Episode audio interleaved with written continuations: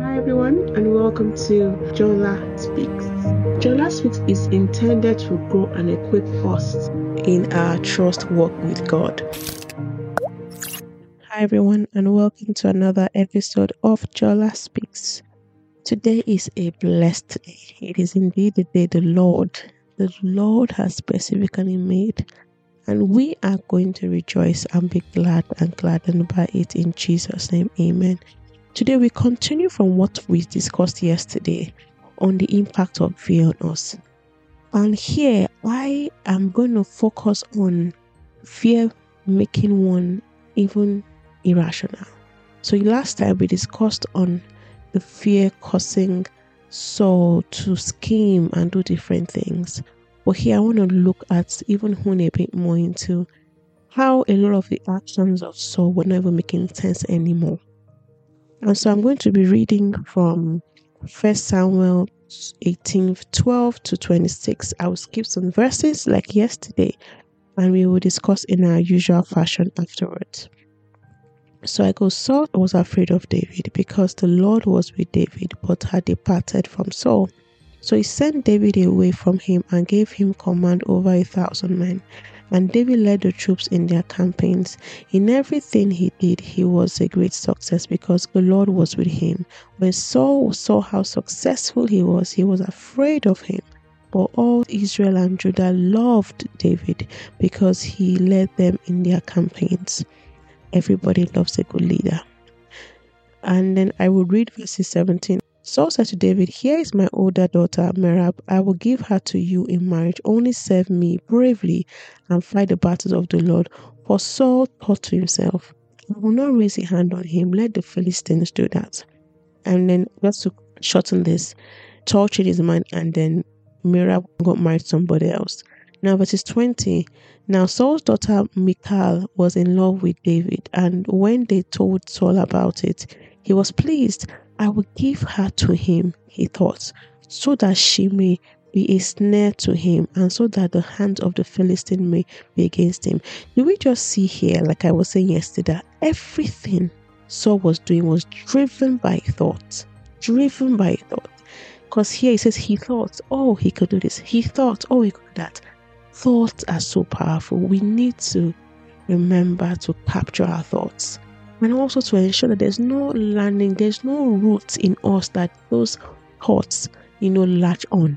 So there's nothing that, that would entice us, you know, to them. But thoughts, so powerful. We need to capture our thoughts.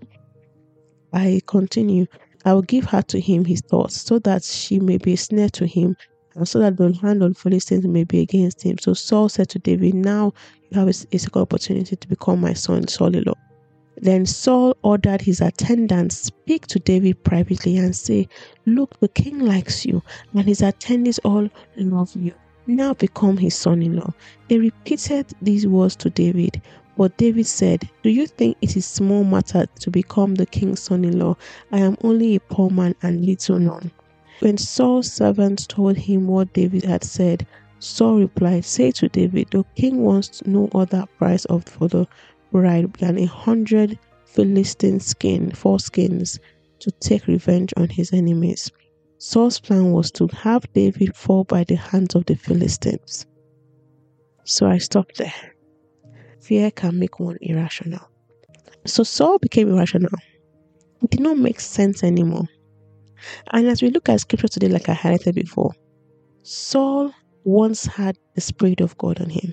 So he knew that the Spirit of God in him gave him success in everything he did, right? So he knew how powerful God is, but yet he chose to battle with David, that God's hand was clearly on. He was literally battling with God, and he thought he could win because he was seeing things from a place of fear. You see how fear captivates one's mind and makes one not even think properly because you are so captivated. And there's a psychological, you know, response to this on how our thinking brain shuts down when we are afraid because we are focused on our survival brain. But it just shows how things become ridiculous because we begin to act and react in ways that we would not normally do because we are so focused on the fear. so focused on the failure. Let's say we look at another example. Saul tried to kill David with a spear, and David evaded him. He was ready to use his daughters as a bait to trap David because of his fear. And also Israel as a bait, because bear in mind that if David had gone to fight the Philistines and lost, Israel would be at stake. Yet he was fine to let David lose. So for example, David was one leading the thousand army.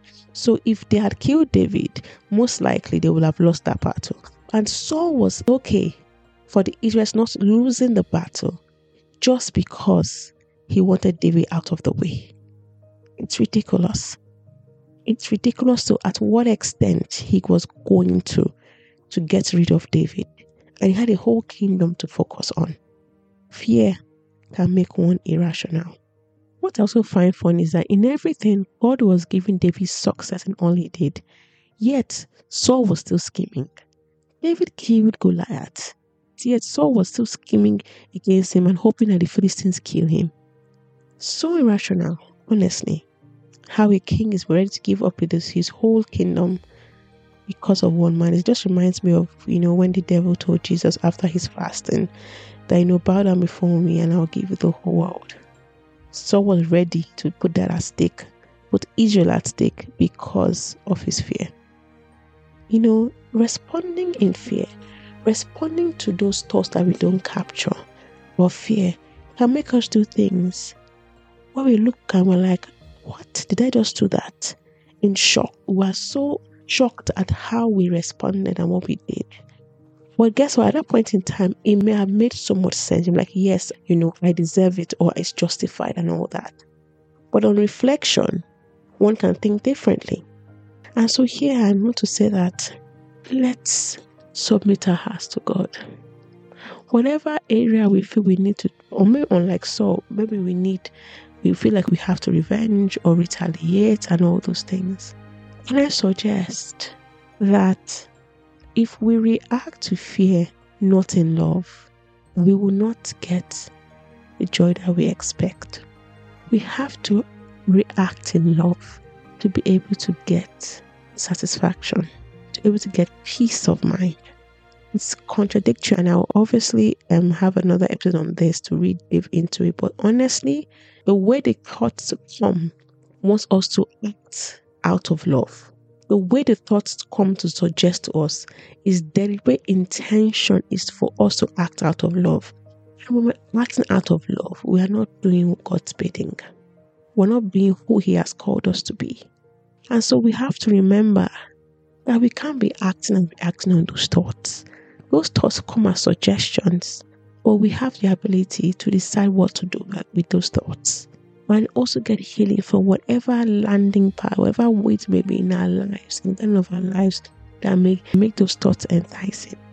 See, next episode, or maybe in a couple of episodes, I will discuss letting go and letting God. There's no need to retaliate. You leave it for God. So thank you for listening to me today. God bless you. And I pray that God helps our hearts. God helps our hearts to obey what He's asking us to do. God helps our hearts in Jesus' name, amen. So thank you for listening to me today. Remember, let God avenge for us. Leave revenge, leave retaliation. Let God do it. Thank you for listening to me today. God bless you. I love you. Bye.